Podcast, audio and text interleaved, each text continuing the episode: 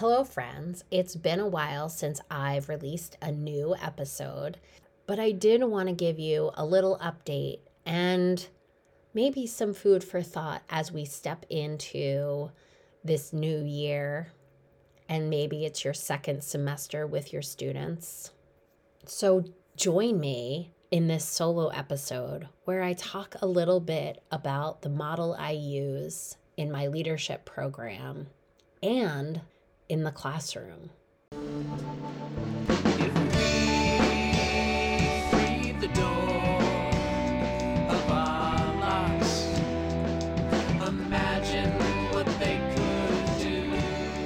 Welcome to the podcast Education Unimagined, where we give students an opportunity to share their voice in a system where often their voice is unheard. I ask them to share their experience and advice on how we can improve the experience for everyone. I've been thinking a lot about how I got to this point with Peers Not Fears. I'm often talking about my model of train the trainer. And for those of you who maybe don't know what that model is, it's where an expert comes in, guides a group of individuals on the content, the material, the instruction to the point that those individuals are able to then take what they've learned and teach it to others. I heard this a lot maybe towards the end of my time in the classroom, but I didn't realize how much I had been implementing this program, this model in my own teaching since I started teaching, really. I did some reflection and I am thinking about the time when I was first teaching.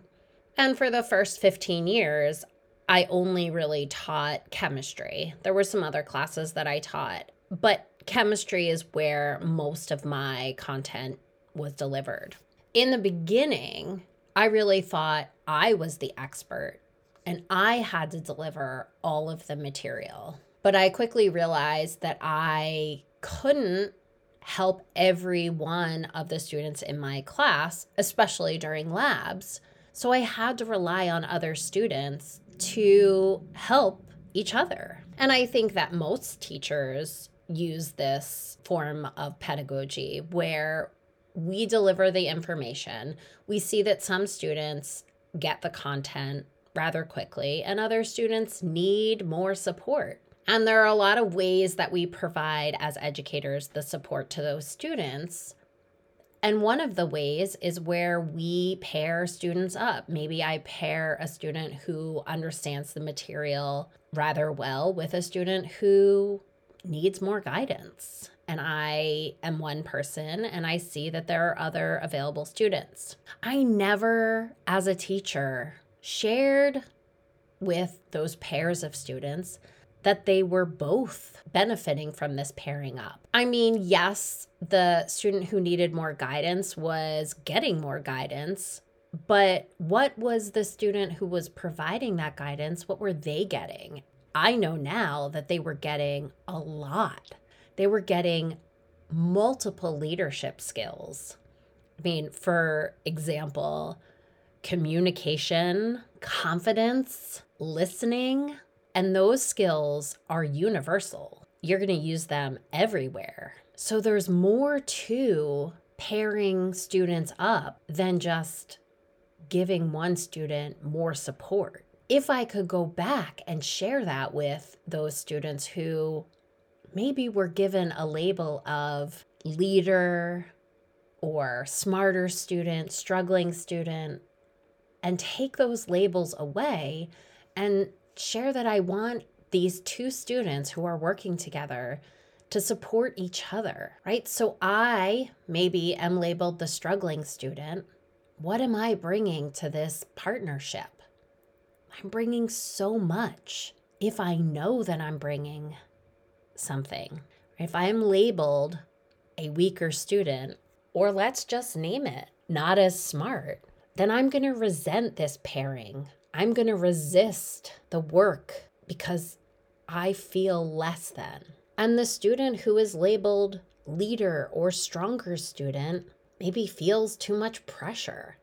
How can I, I'm not the teacher, how can I help this student understand? Right? So if we strip those labels away and we just let students know that there's a lot to be gained from each of them. I mean, I think of the zones of comfort, and I talk a lot about these in my leadership introduction. A lot of leadership coaches will talk about the zones of comfort. If you're in your comfort zone, things are really easy. That in the classroom translates to being able to solve the problem or write the paper without a whole lot of effort. If it's not challenging you, then you're not learning. So that would be your labeled smarter student or leader. I'm just going to say it seems like you're in your comfort zone. You're probably not learning because you don't feel a little discomfort. Perhaps you can partner with student B over here who seems to be in their panic zone. The material is too hard for them to even be able to process any part of it. And they need your guidance with the content. They're in their panic zone. Help them step back into their challenge zone.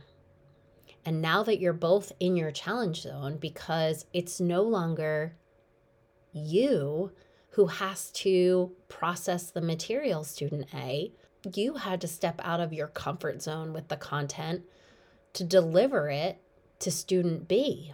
Student B is now stepping into their challenge zone for the content, but they have to communicate to you what they don't understand, how they don't understand, and they have to share that in a way that you can adjust. That isn't something that you are in your comfort zone for. So we're both learning something in this partnership. So that's what it looks like in a classroom with any content when we pair students up. My advice is to take the labels off. But then I started working as a leadership coach with a group of students at this high school. The model was juniors and seniors were labeled as peer leaders, and freshmen were partnered with these peer leaders to learn study skills. And who doesn't need to learn study skills at any age? I took what I was doing in my chemistry class by partnering kids up, and I saw another opportunity for training the trainers within that leadership program, not just training those peer leaders to work with the freshmen. Some of the seniors in that class were in their second year of the leadership program. They had skills too. So I started pairing them up with a new leader. And I also asked these more experienced leaders to demonstrate what they knew to the entire class. Tell me that doesn't put a confident student in their challenge zone. So these students have already been labeled as leaders, right? They're called peer leaders. And for the most part, they believe their leadership is working with freshmen that may not challenge them, especially if they're in the second year of that program. So, how do you level that up? How do you continue to challenge those students? By using the train the trainer model. If, as an educator, you are still holding on to the belief that you are the expert and you are holding on to all of the content, then you're missing out on an opportunity for yourself. There is no top to any ladder. That analogy probably doesn't work so well when we think about adding a single rung to a ladder. But if we think of an extension ladder where it's pretty small and you look like you get to the top, but there's a whole nother extension behind it. That's the type of ladder that we're on. We keep adding more extensions to our ladders. If you think because you have a leadership role, or our students think because they have a leadership role, like president, captain, maybe CEO of a business, then you believe you've gotten to the top. But in reality, there is no top to our leadership. In reality, there is no top to leadership.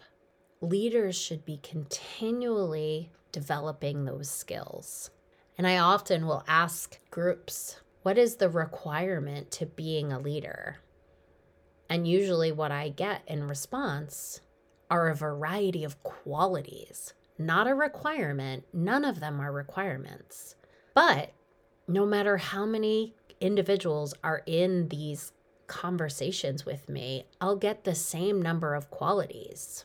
Because to be a leader, there is an awful lot of qualities for us to develop. If you take a minute and think about the requirement that you think a leader must have, and reverse that into thinking that that is just one of the qualities, we all need to develop those skills and those qualities. And there is no top to developing a skill. I talk about basketball skills, right? You can always get better, just like leadership. You can always get better.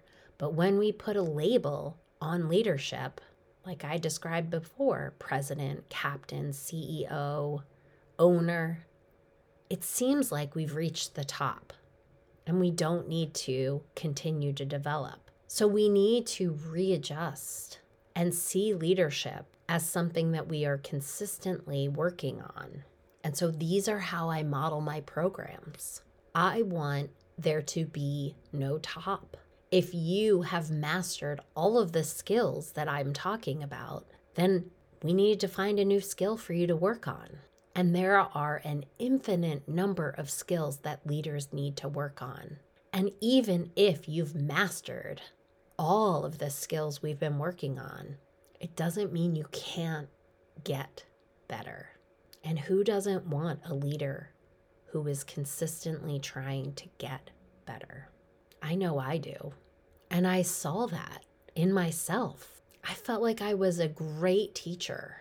I didn't want to be an administrator. So, had I reached the top of my ladder, I felt like it. I just had to add an extension to my ladder. I'm still teaching. I'm not teaching chemistry the way I used to teach chemistry, but there's still teaching involved in my work teaching myself a lot. And it's not as fun to teach myself as it was to teach students because I had really mastered the skills that I was teaching them. But I'm finding opportunities to grow. And every day I'm learning something new, which is exactly what I want students that work with me to achieve.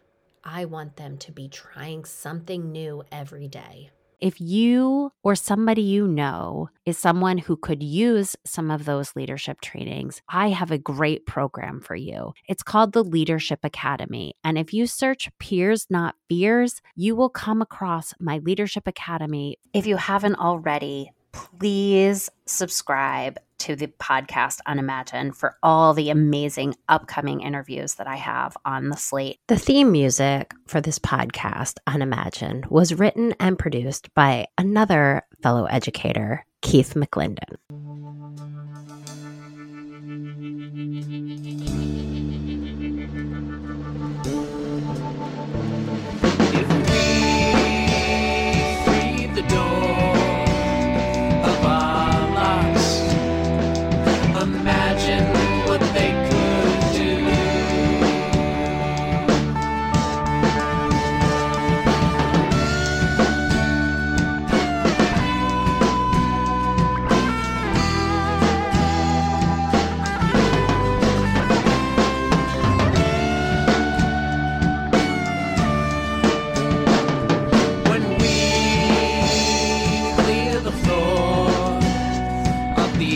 Obstacles.